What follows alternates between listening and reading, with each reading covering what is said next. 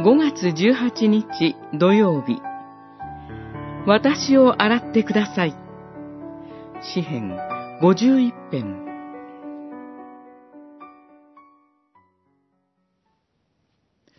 ヒソプの枝で私の罪を払ってください。私が清くなるように。私を洗ってください。雪よりも白くなるように。五十一編九節詩篇の中でも特によく知られているものの一つで、ある人は途方もない詩篇と呼んでいます。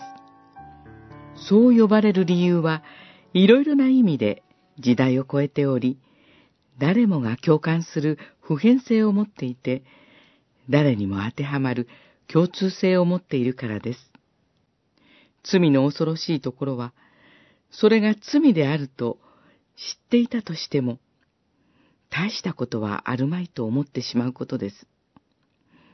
ダビデも、それはあなたです、と預言者ナタンから指摘されるまで、自分のことだと思ってもいませんでした。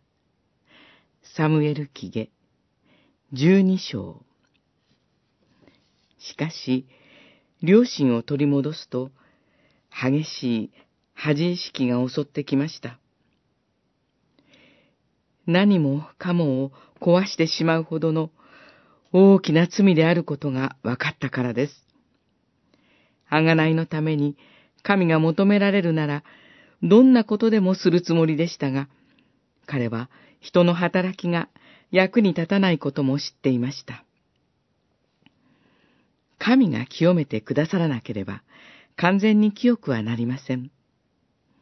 なぜなら、許しは神が与えるものだからです。恥意識はなかなか消せるものではありませんが、雪よりも白くなるように洗ってくださいと祈るとき、神の平安が真実に確実に与えられます。